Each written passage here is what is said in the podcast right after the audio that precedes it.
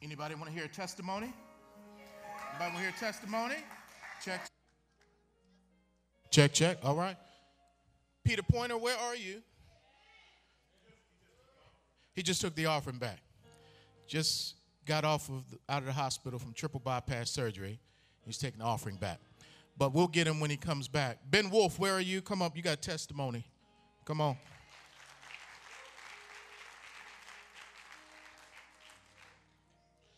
God is so good, and prayer works.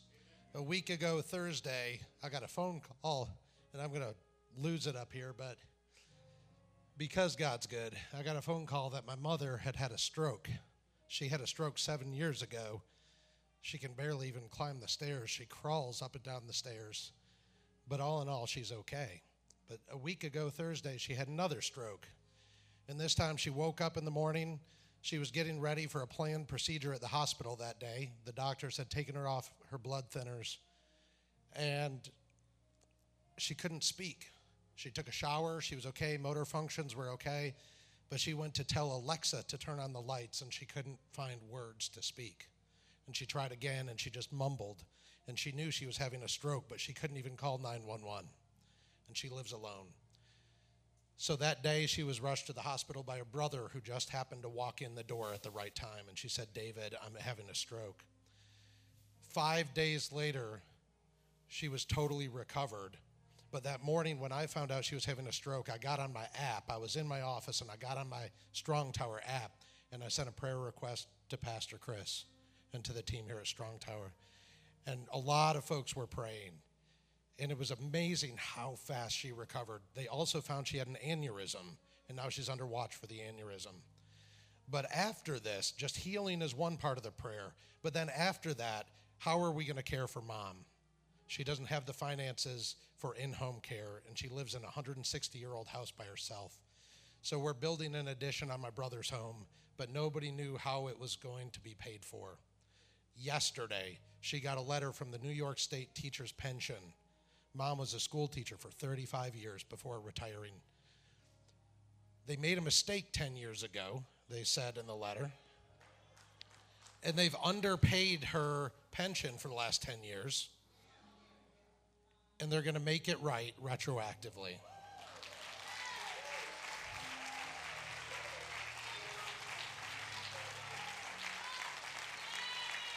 They're.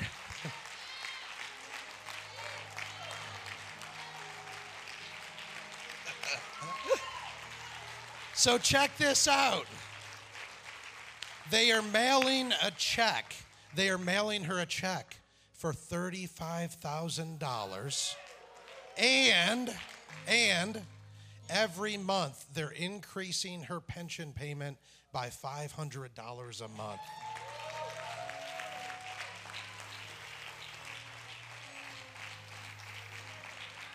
And there's a third part. My wife and I called mom last night, and she said, You're never going to believe this. God is so good. The preschool at my home church, where I serve on the board of directors, every year I attend the board meeting. And this year they said they had a net loss of $2,000 or $3,000 in their operating budget, and they didn't know how they were going to make it right. And she said, God just made it right because now I have the money to give and make the budget right. Thank you all for your prayers. Thank you, God.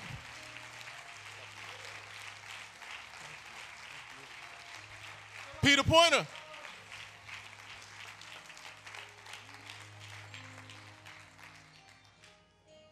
Come on, tell your family how you're doing.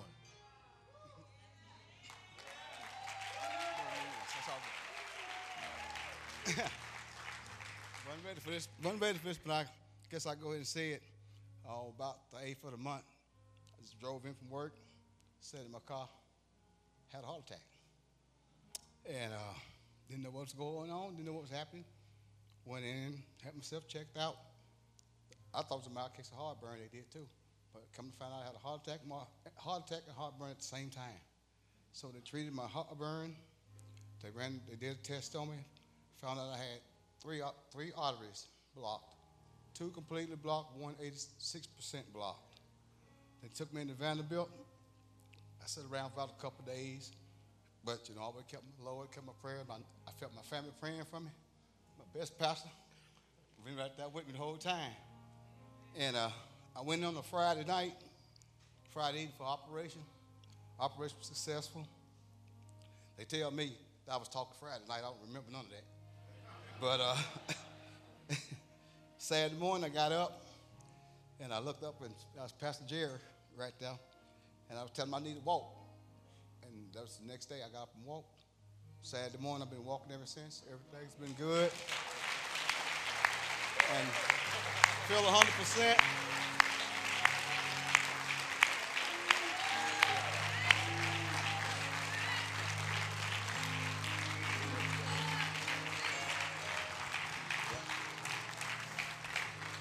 All right. Now, I was also told to uh, grab a couple of you to testify about yesterday at the Bless Fest. Uh, starting with uh, Brother Terrence. Where are you, Terrence? I heard you have a testimony from the Bless Fest. Come on up, man.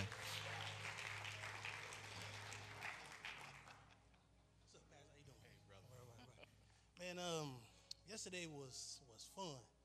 Um, all right, I'm not used to this yet. yesterday was fun, man. Uh, we had a good time uh, cutting hair. Um, when I was out there working the crowd, as the people was waiting for their baskets of food, working the crowd, telling them that we're doing cuts in room 133. Come on out, get your cuts, get your pedicures, manicures. Come on down, working them, getting them to come out. And uh, I was facing this way when I was saying it, and there was a multitude of people in the back, so I was just working, coming down. Um, and I heard a voice say, Yeah, I want to get a pedicure. And I was like, You know, all right, all right, yeah, you can come on down to room one. But when I turned around, she didn't have no legs. So I was like, Oh, okay, you can come get a cut. You know, I had to switch that real quick, and some of the ladies there they were laughing, but she was she was she was good about it. It was uh, it was, it was we had fun. Um, went down there. Uh, I cut a blind guy. Um, that was amazing. That was humbling. Um, he told me he felt like I had a good heart, and I was like, wow, that was. I was like, how, how this dude know? You know. Um, he told me he, I could tell you black. I ain't never had a black guy tip, uh, cut my hair before. And I was like, oh, okay. So I got done cutting him up. He loved it, enjoyed it. As we walking back, he wanted me to describe what was going on. And so I had to literally, I was telling him, we got tents, we got kids running around, they face painting. Um, it's colorful. You got a pastor out here running around, talking to people, giving out books. Uh, we giving out food. You know, it's a lot of people out here. He was like, and he just had a smile on his face, like, wow. And then he was, he was wondering when the food was going to be uh, ready because he was hungry. So, so, so that was fun. That was fun too. So, um, another thing that uh, stuck out to me, it was a young lady working beside me. This lady was getting down, cutting hair. I'm talking about getting down. She even fixed one of, one of the other barbers messed up on the head. She even fixed his head. I was, and then, and then, like as she was cutting hair, I was talking with her, uh, Joy talking with her, and um, it, it, was some other ladies came up. She ended up doing some hair. She broke, broke out the flat iron, started doing some hair. Oh, look at uh, her name is Shawana, right there. Is she all right? Raise your hand. There she go right there. Yeah, yeah. I said one day in the future I'm gonna work with her one day. We're gonna work together. I, I like her. Good. She's a good lady right there. Um, I want to call out two brothers too. I ain't gonna say no names. You know they go here. One wear glasses. Um, they kept talking about getting the edge up. And these brothers said, I'm gonna come in there and get an edge up. I'm gonna get an edge up. I'm gonna hit you up, man. All right, all right. You're gonna be last because you're a volunteer. And uh, they never came back. Matter of fact, one brother took my chair. Said, oh, we were done. We wrapping it up. We out of here. So I ain't gonna say no names though, but you know. I know. We'll find out later.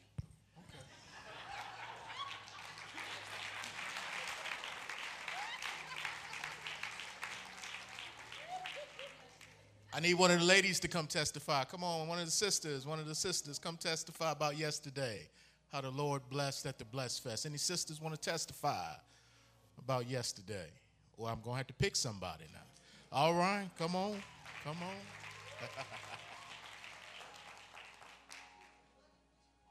uh, so yesterday was a uh, true blessing to me. I forgot how uh, wonderful it felt to give back your time to those in need.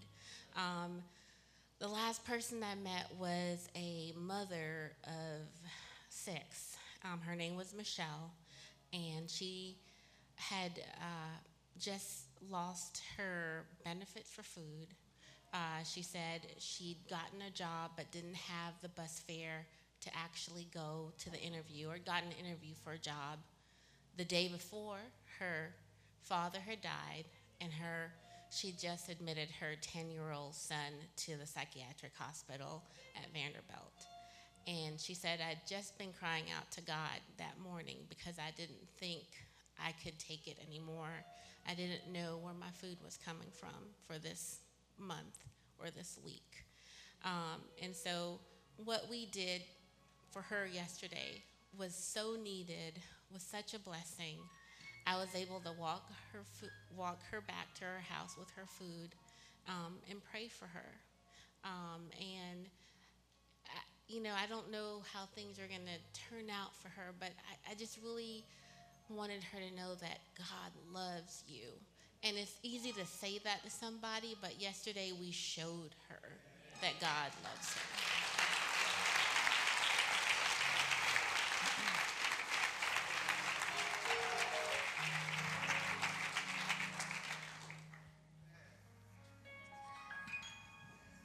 And Strong Tower, I, I want to thank you for serving the way that you did. Um, you were all over the place, doing so many things. Um, and I'm proud of you. I'm honored to be your pastor and to serve alongside of you. It was a great day, it was, it's, and it's just the beginning. Um, when people in the community begin asking, when is the next one? You know God's up to something. And, uh, and the partnerships that are being formed in the neighborhoods, uh, wow, praise God. Um, if you're in the ATI program, Apollos Training Institute, we have made it possible where you can get uh, credit towards your graduation by participating in what we're calling outreach practicums. So um, yesterday was an outreach. We have another one scheduled uh, won't be as grand as yesterday, but we have another one coming on July 31st. Um, and, and then there'll be other ways to serve. So we'll keep you informed on that. Um, and then also, I want us to be in prayer for Isaiah's father. Isaiah is our student ministry director. His father passed away this past week, and he's in Toledo, Ohio right now with his uh, family. So pray for them. They meet with the funeral home tomorrow and um, and the funeral is going to be on Saturday. Um, he is hoping and praying that he will get to preach his father's funeral. So those things are being discussed with family right now. So keep him and Rahab and the children lifted up. Then also, finally, I want to invite you all to come out Tuesday night. Uh, there's going to be a revival at Hope Church Franklin, which is on Columbia Avenue, 1715 Columbia Avenue. Um, I'll be there preaching along with our worship team, ministering in song. Um, it's being held at a church called Hope Church, but the church that's having a revival is a brand new church called the Empowerment Church that's led by a man named Walter Simmons, who is married to one of my spiritual daughters, Jessica Fleming Simmons. And so they asked us to start their three night revival off, and I could not say no. So we're going to be there Tuesday, 7 o'clock, Hope Church Franklin. Uh, if you're in the area, you want to come on by, come on by. And then today, uh, at the conclusion of this worship service, we have a volunteer appreciation luncheon. And um, you've been contacted, all of our volunteers who serve, you've been able to let us know through the app or through your ministry leader whether or not you're going to be able to attend today. So um, this this luncheon is specifically um, catered for you. So I'm sorry, but I can't just invite everybody to come get this bishop's chicken after church. Uh, it's just for the volunteers and those who signed up, and because it's very specific how this is laid out. So the tables have been set. Uh, the, the caterer is probably here now. So I probably better hurry up and, uh, and preach the, the written word, the bread of life, so you can go down there and get some bread and all that stuff here in a minute. So turning your Bibles to Matthew chapter 24. Wow.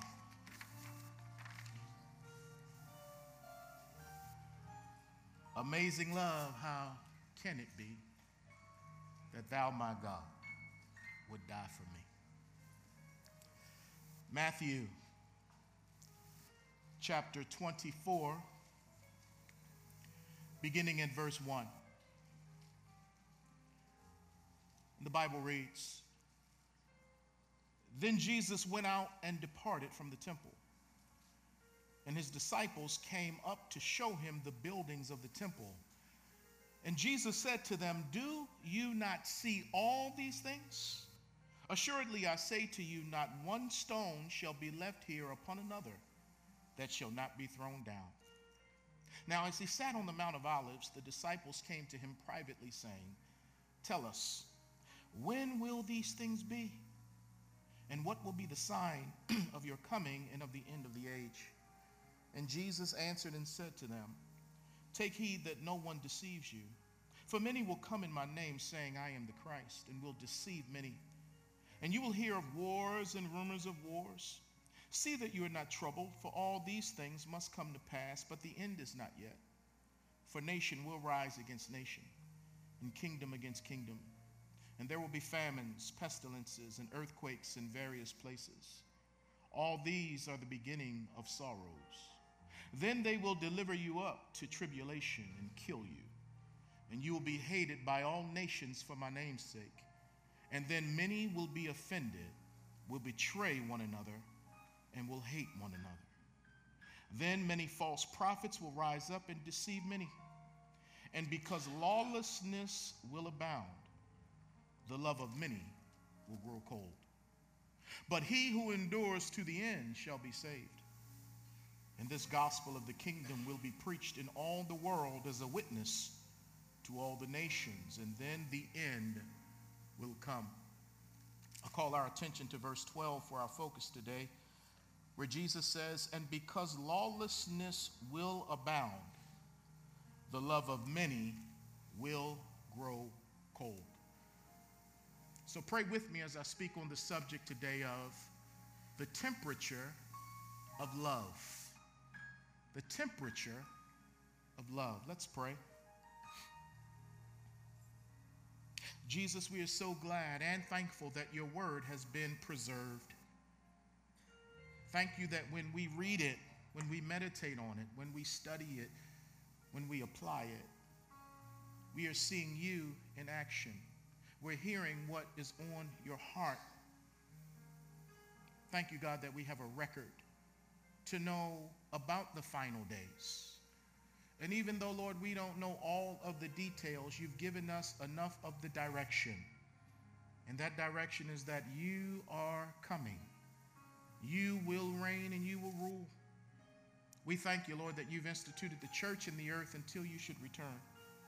Thank you for the power that you've given us to preach the gospel, to be a witness, as well as to unlock the gates of hell. Thank you, Lord, that we can go in your name and not only preach, but also touch. Thank you, Jesus. And now, as we come to your word, would you help us not only to preach it, but would you help us to hear it? And then would you help all of us to live it?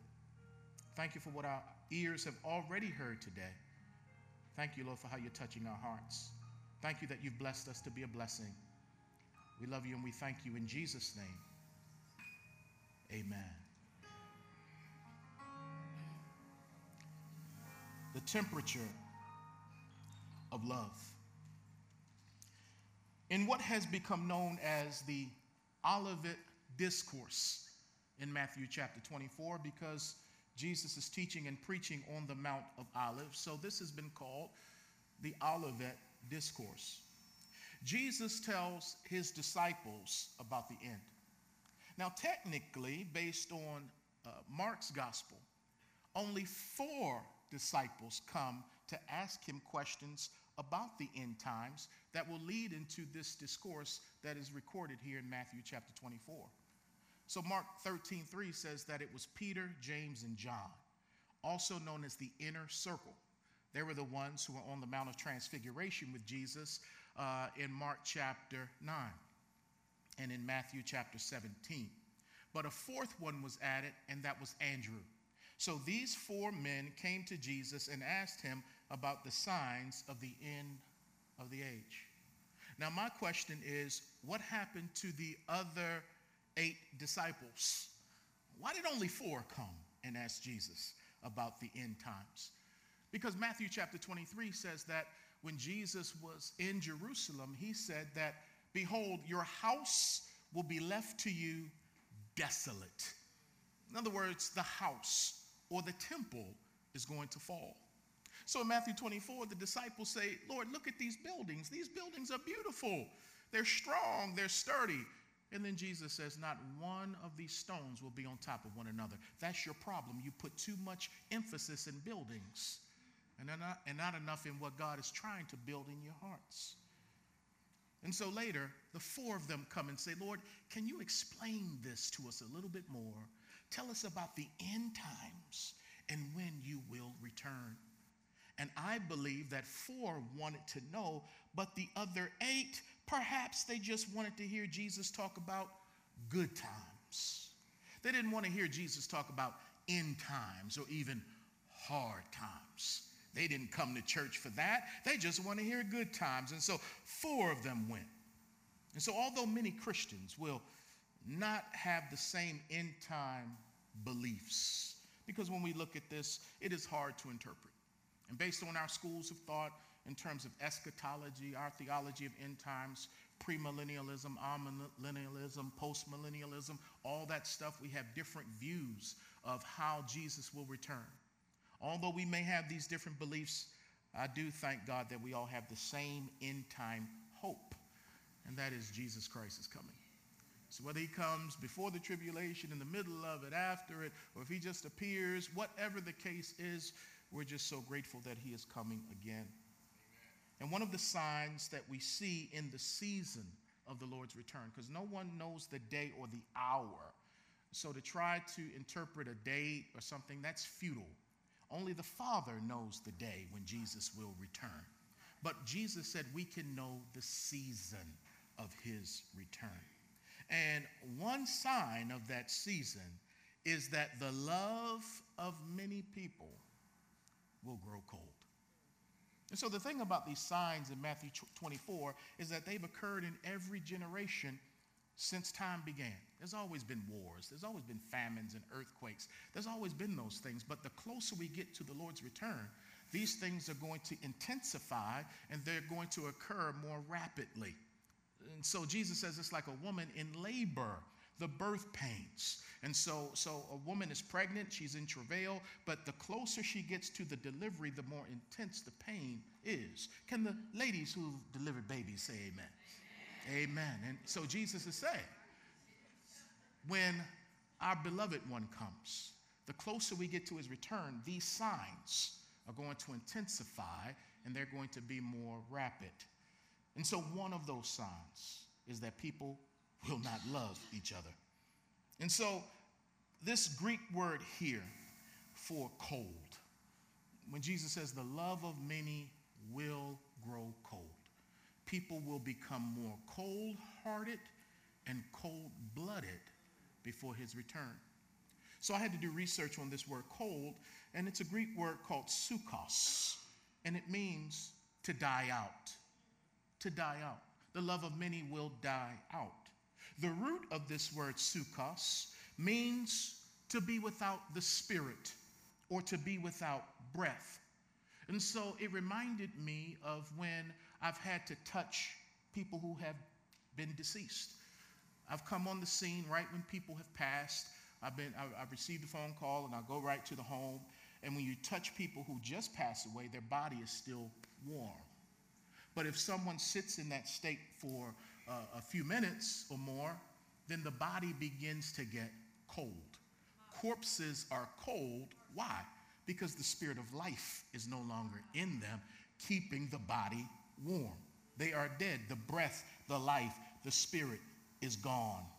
And Jesus says, because lawlessness will abound in the last days. What's lawlessness?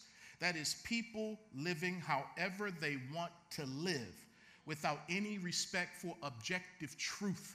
Everything is relative truth. What's true to me may not be true to you, but it's my truth. And so there won't be respect for laws and respect for objective truth. People are going to do whatever they want to do. And Jesus says, and when this happens, you can add to that people's love will die out, it will grow cold. They will walk around like zombies. We watch those movies. Well, some of you do. I, I, don't like those zombie movies. But the zombies are dead people walking around, they don't have life in them. And so Jesus is saying at the end, you're going to see people walking around cold hearted, cold blooded, not only doing any and everything that they want. As the prophet Isaiah said, they're calling good evil and they're calling evil good. So they're living without any kind of standard. And Jesus said their love is going to die out, it's going to be cold. But I want to let you know something that the people that Jesus is talking about in Matthew chapter 24, verse 12, where he says, The love of many will grow cold. I want to suggest to you that he's not talking about the world per se. I want to suggest that he's talking about people who profess to know him as Savior. That Christians, our love will grow cold. How do I come up with that? Well, the Greek word for love here in verse 12 is the Greek word agape. This is not phileo. Two main words are used in the New Testament to talk about love, and phileo speaks of tender affection, brotherly love, kindness. Philadelphia is the city of brotherly love, philos, phileo. That's not what Jesus uses here. He uses agape. So, agape is a different kind of love than phileo. Agape is what Jesus demonstrated on the cross when he died for us. Look at Romans chapter 5, verse 8. But God demonstrates his own love toward us in that while we were still sinners, Christ died for us. And the word love there is agape. Love is something that you demonstrate. Jesus demonstrated his love for us while we were still sinners. In other words, he didn't wait for us to become saints. We couldn't become saints without his love. We couldn't get our act together without his grace. He died for us when we were lost because that's what agape does. Agape is a self sacrificing love. Agape love is an unconditional love. Because if it were about conditions, then Jesus would have waited for us to get together, get ourselves right.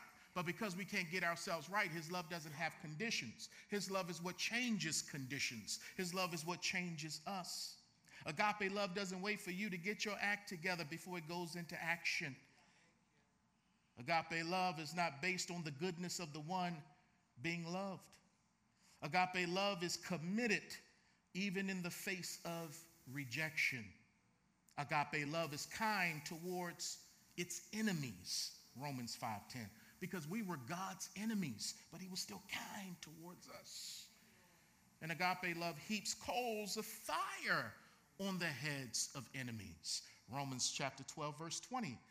And so the Bible speaks of if you have an enemy, feed him or her, clothe him or her. In other words, don't return evil for evil in Romans 12. Bless people who curse you. Oh my goodness. Heap coals of fire on their head. What does that mean? It doesn't mean what some of us want it to mean.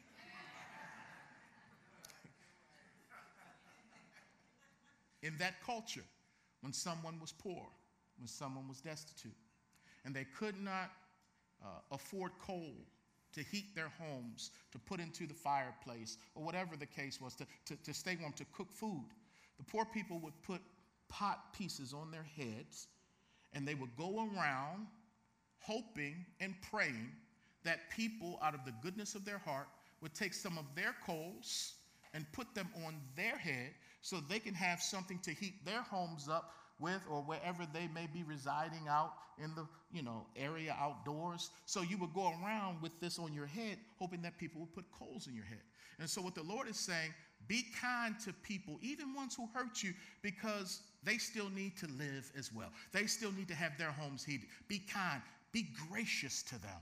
That's what agape love does. It loves enemies. Agape love is a commitment of the will to do what is right, even when it's hard, which is why love cannot first be a feeling. Love has to first be a commitment of the will to do the right thing towards the person being loved. Which is why when couples stop feeling the love, they don't want to be together anymore. Now they're succumbing to feelings. But again, love is a commitment of the will. Agape crawls up on a cross and dies. Agape keeps its mouth shut when insults are being hurled. That's what agape does. Agape love puts itself in harm's way. Agape love blesses without looking to be blessed in return. Agape love inconveniences itself. Agape love puts other people first. Agape love lays its life down. Agape love sweats because it works hard. Agape love goes the extra mile. Agape love is willing to suffer. Agape love knows it will get hurt, but it loves anyway. Agape love forgives whether they are asked for forgiveness or not. Who loves like this? Who can love like this? I tell you who. God loves like this. God is agape love. Yes, He's holy. Yes, He's powerful. Yes, He's everywhere all the time. Yes, He's just. But I'm so glad First John chapter 4 verse 16 says that God is love. Love there is agape. So God is agape love. And he gives his children, that's us, the capacity to show agape love like he does. Oh, yeah, because if we're his child, we're to do as he does. And when Jesus even quotes that in Matthew chapter 5 about as your Father in heaven is holy, so you be holy, some versions say perfect. In that context, he's talking about anybody can love people who love them even the heathens, and they, they do that. But I'm calling you to love your enemies. Because guess what? Your father causes the rain and the sun and all that stuff to shine and fall on people who hate him. So I need you to love people the way I love people. As your father in heaven is perfect with his love, you be perfect with your love. God, I can't do that in and of myself. That's why I got to give you help to do that. Because I can't love like that. Because I'm naturally selfish. But that's why we got help. Romans chapter 5, verse 5. Now, hope does not disappoint because the love of God has been poured out in our hearts by the Holy Spirit who was given to us. The word love there is agape. So when I became born again and Jesus said, You're going to get help, the comforter, when he comes in, he comes in with love. So the God of love pours love into our hearts. So we can no longer say as Christians, I can't love these people. what we need to say is, I don't want to love these people. And Jesus said, The world will know that you're my disciples by the love you show for everyone. That's your designer label, love. Because you know how guys want to wear Gucci shoes. Look at the designer label, dog. I'm down with Gucci. You know, they want to wear this. Jesus said, My designer label is love. That's how people are going to know that you are my disciple, not by how much doctrine you know. And that has a place. Not by speaking in tongues will they know that you're my, my, disciple. And that has a place for some of us. Jesus said, No, by the love you show. That's how people will know that you connect with me because I am love and I demonstrated love and I expect and call for and have empowered my children to do the same. Because according to Jesus, we cannot separate our love for God from our love for people. Matthew chapter 22, verse 37 through 40, when they asked Jesus, What's the greatest commandment? And he said, You shall love the Lord your God with all of your heart, your mind, your soul, and your strength. So love. But then he said, but the second is like an unto it. You can't separate the second one from the first one, and that is to love your neighbor as yourself. Because a lot of people want to say, I love God. But when it comes to this horizontal thing, there is a disconnect. So you can't say you love God whom you have not seen and yet hate people whom you have seen. It's a disconnect. So if you love God, it will show up in how you love and treat people. Because as the Holy Spirit sheds love abroad in our heart, his primary fruit through us is love. Galatians 5:22 for the fruit of the spirit is love. So he plants love so that love might grow up as a fruit through us. And again, all that unconditional stuff we talked about, that is love. And so the visible proof that we love God is found in how we love our neighbors, especially those neighbors who are destitute, especially those neighbors who are enemies. And if you live long enough, you're going to have some enemies. And God allows those people in your life to show you how much you are not like Jesus and how much you need Jesus to love like Jesus. oh, yeah. We think it's just about the other person that we're struggling with. No, God brings them in your life so that it can be about you and that person that you're struggling with. Because they can serve as a mirror to let you see you are not all that you think you are. And if that doesn't humble you, my goodness. Because we are to forgive as we've been forgiven. And we are to love even as we have been loved. Now, love doesn't mean that you just tolerate all kind of nonsense, because there's another aspect of love called speaking the truth. Okay? and if you love people, you're to tell them the truth. but sometimes it just don't come across in a loving way. And we all need to grow. Some of us need to open our mouths. Others of us need to filter our mouths. oh, Lord. Let me move on. With God's help, Christians are able to love everyone. Doesn't mean we're going to agree with everyone. But we love everybody, including hurting people and people who hurt us. Jesus was on the cross being killed. And he said, Father, forgive them. That's our God. That's our Savior. And that's the one Romans 8 says the Holy Spirit is conforming you to his image. So I know I'm not there yet. I'm pressing in this life, I'm being transformed. One day I'm going to be made like Jesus when I see Jesus in heaven, First John chapter 3. But until that time, the Holy Spirit every day is making me more like Jesus. And it shows up in how we love people, especially those who are hurting and those who hurt us. It is elementary. But there are so many loveless Christians. Now, I believe Jesus is talking about Christians here because only Christians really understand agape love because God is agape love. He's the one who laid down his life for us while we were enemies. He's the one who changed us. The world doesn't really get that. But how come the people who say they know love, God is love, but we can be some of the meanest people you ever want to come across? There's a disconnect there. There's a place on Highway 100 called the Loveless Cafe.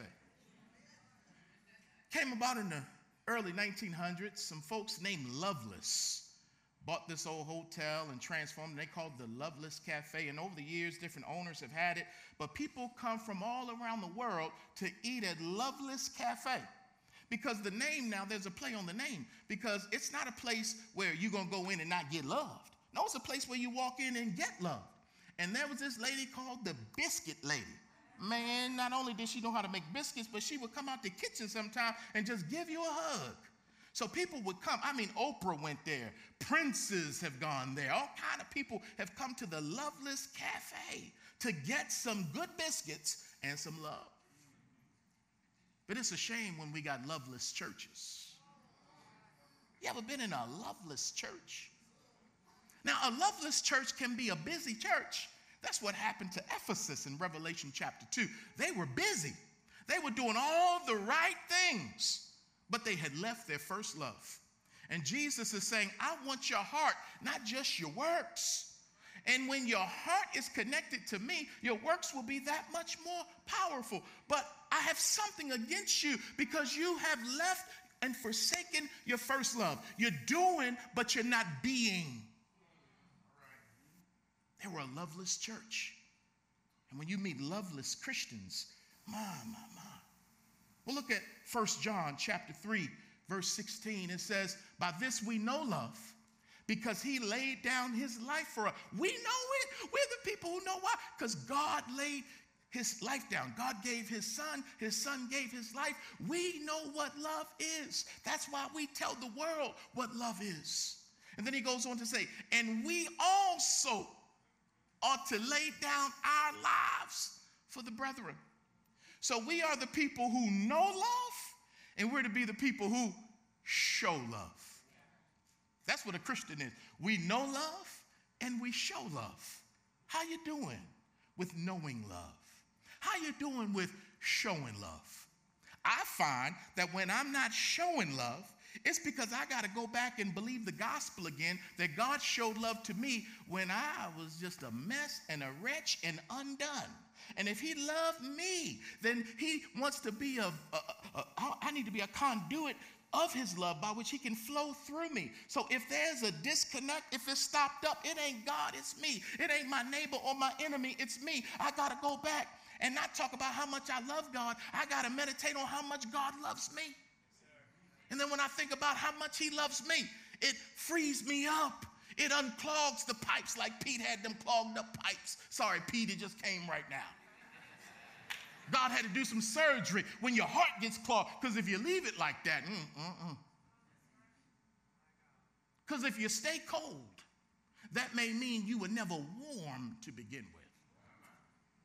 Jesus said the love is going to grow cold, meaning that it was warm, but now it's growing cold.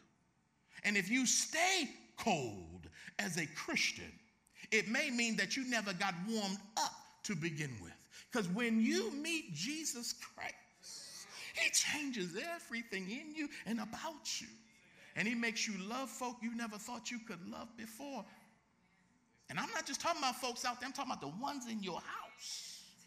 Oh, don't throw a shoe at the pastor. Verse 17, but whoever has this world's goods and sees his brother in need and shuts up his heart from him, how does the love of God abide in him. John, the disciple, he wasn't pulling no punches when he wrote First John. When he says, How does the love of God abide in him? When you're not helping people that are around you who have needs and you can meet them, how can the love of God be in you? In other words, you can't be a Christian if you don't love people who are around you and help meet their needs, because that's what Christians do. We love people, not only spiritual, we not only say we love you, we show we love you. Love may start with a word, but it always ends in action. It's a verb, not just a noun, not just something to define and break down. It's something that we do, it's something that we are. So when we don't love people, that's like an oxymoron. A loveless Christian is an oxymoron. What's an oxymoron? It's a figure of speech that puts together two opposite things. It connects them as if they go together. That's like saying, um, uh, man, I got a bird that can't fly. Uh, I got a fish that can't swim. Uh, uh I'm going to a bank that ain't got no money. That's an oxymoron. bank and money go together, not bank and broke. Those things go together. a, a river that doesn't flow. That's an oxymoron. Going to a chicken place that ain't got no chicken, that's an oxymoron. You ever gone to Bojangles or Popeyes? And they all out of chicken? Why is it open? Shut it down. I come up there ready to get some chicken. Y'all ain't got no chicken? That's an oxymoron. And a loveless Christian oxymoron. The Blessed Fest was great, but watch this. We really shouldn't get a pat on our back because that's what we supposed to do.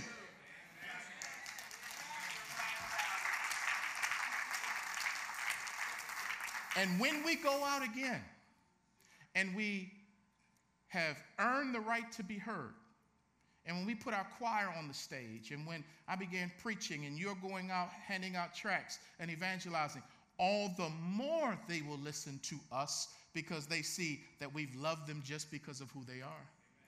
My goodness, and we'll keep coming, we'll keep going. And so I'll close with this. We, we all know what has been happening at the border with children. We all know what's been happening. But the reason why it's happening is because people's love is growing cold. Again, we don't need to get into the politics because politics, man, it is one, it, it's, it is what it is. And we can debate it all day long, but we shouldn't be debating love. Love should be obvious. If you are comfortable with cruelty to children, your love has grown cold if you call yourself a Christian. If you say, but previous administrations did the same thing, your love has grown cold. If you say those parents shouldn't have broken the law, your love has grown cold. If you say the liberal media spun the story, it's not that bad over there, your love has grown cold. If you talk about the rule of law, but not the law of love, your love has grown cold. And if you quote Romans 13, 1 through 7, but not Romans 13, 8 through 10, your love has grown cold.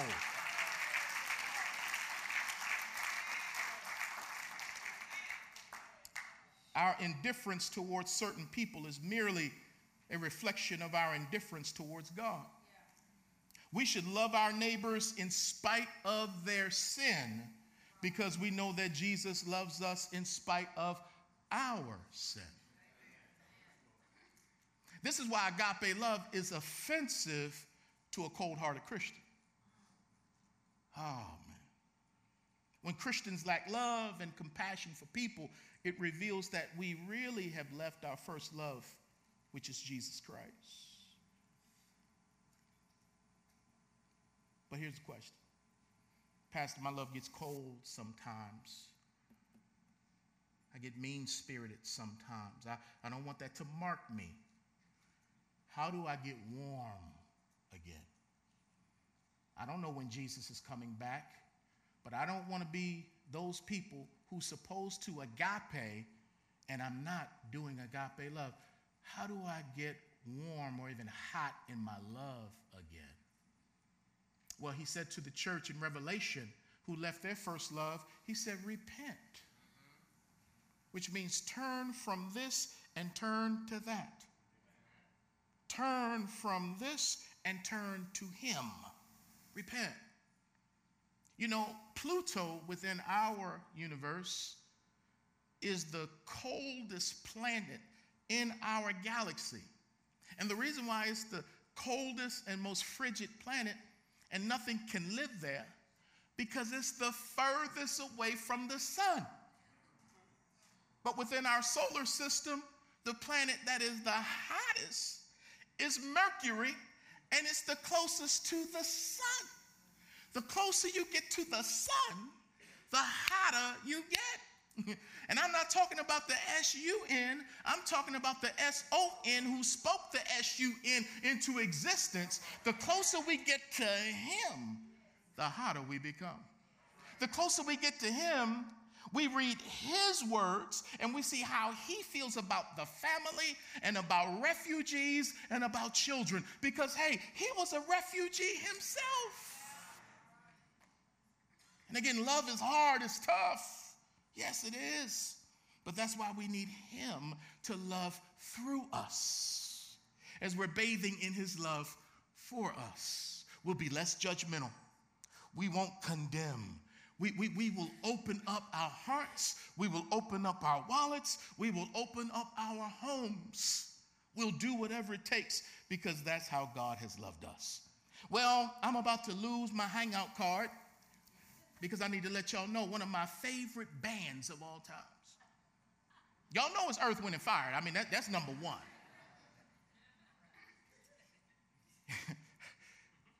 if at my home going, you know, I'm close to, you know, Jesus, either going to come get me or I'm going to him. And at my home going, I want some Earth, Wind, and Fire somewhere in there, baby. Wait a minute. I, you might go before me. But anyway and Tony know we, we both uh, earth, wind, and fire folk. I love Philip Bailey. But I also like the Bee Gees. I, get down with the Bee Gees, y'all. You know, I,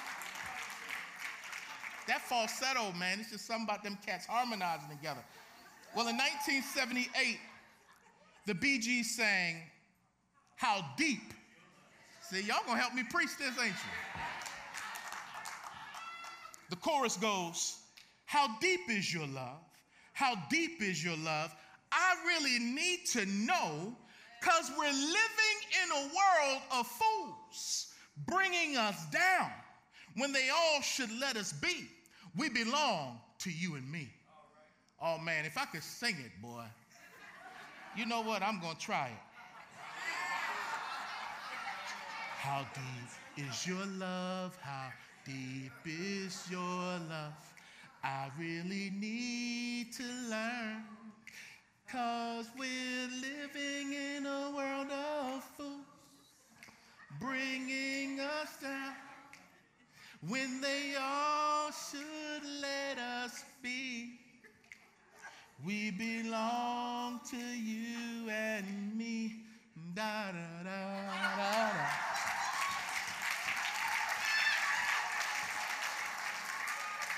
I mean, hey. But I got a remix. Let the church say remix. remix. Let the church say remix. remix. How hot is your love? How hot is your love? God really needs to learn. Cause we're living in a world of fools, bringing us down. But God gave us all that we need to love in word and deed. Da da da da. Thank you very much. Stand to your feet, stand to your feet, stand to your feet.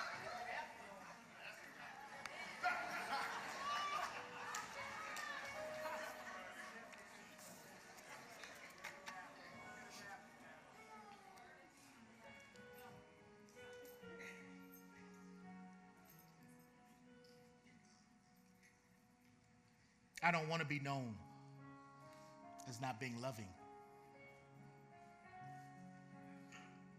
I want God's Spirit to fill me all the time, that I may be filled with the fruit of love.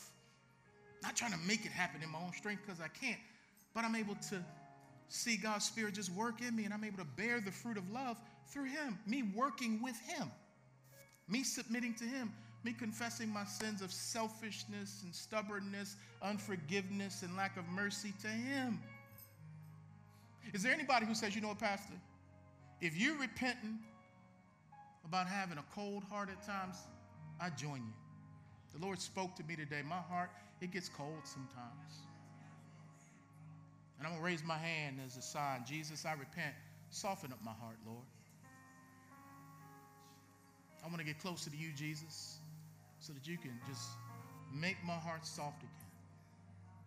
That's all of us, huh? We get like that. But there may be someone here who may say, you know what, Pastor Chris, I heard about this love, man. Elder Jerry said earlier, someone thought they were going to heaven because they did good things. That won't get us to heaven.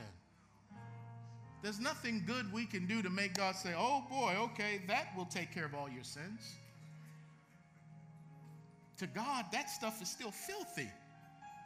The only way we can be made right with Him, where He looks at us and we look just like His Son, perfect, is to accept what His Son did for us. And His Son takes our sin and He gives us His righteousness. And the Father accepts us because He accepts His Son's sacrifice. If you want God to accept you, so that when you die And we don't have to wonder where you are. We know you're in heaven. It's because you received God's love. He accepted you because you accepted him. Now, I'm going to be standing up here at the end of service. And if you want to accept Jesus Christ as your Savior, come meet me. I'll pray with you, okay? And today will be the day of salvation. Then we're going to fill it out on this card, and you can keep this as a keepsake for yourself. Today is the day of salvation. So, so if the Lord is speaking to you saying, I need to become a Christian, I need to know Jesus, I will be here at the end of service. If there's someone here who says, I'm a Christian, but I'm not a part of a church, I know y'all got a class coming up for folks next month. But, Pastor, I want to talk to you about becoming a member of Strong Tower. I'll be here also at the end of service. You come talk to me and fill this out so we can know. Make a decision today. Don't leave out without making a decision. All hearts and minds clear? Grab hands with the person next to you.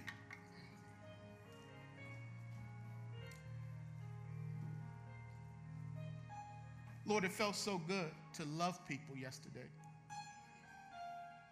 And we could see how your love was melting people's hearts. And we didn't ask anything of them. It was agape, Lord, put into practice. Thank you that you allowed us to join you in doing what you do every day for every person on the face of the earth. You provide oxygen and sun and rain. Even when people reject you and curse your name, you still love them with an undying love, really, a love that did die. Thank you for being love. Continue to fill us up that we may go out and empty ourselves into a world that needs to see your love and hear about your love. For men and women to know that Jesus Christ is the way, the truth, and the life. And no one can come to the Father except through him. Embolden us, Lord, to do deeds of love and to preach the gospel of grace.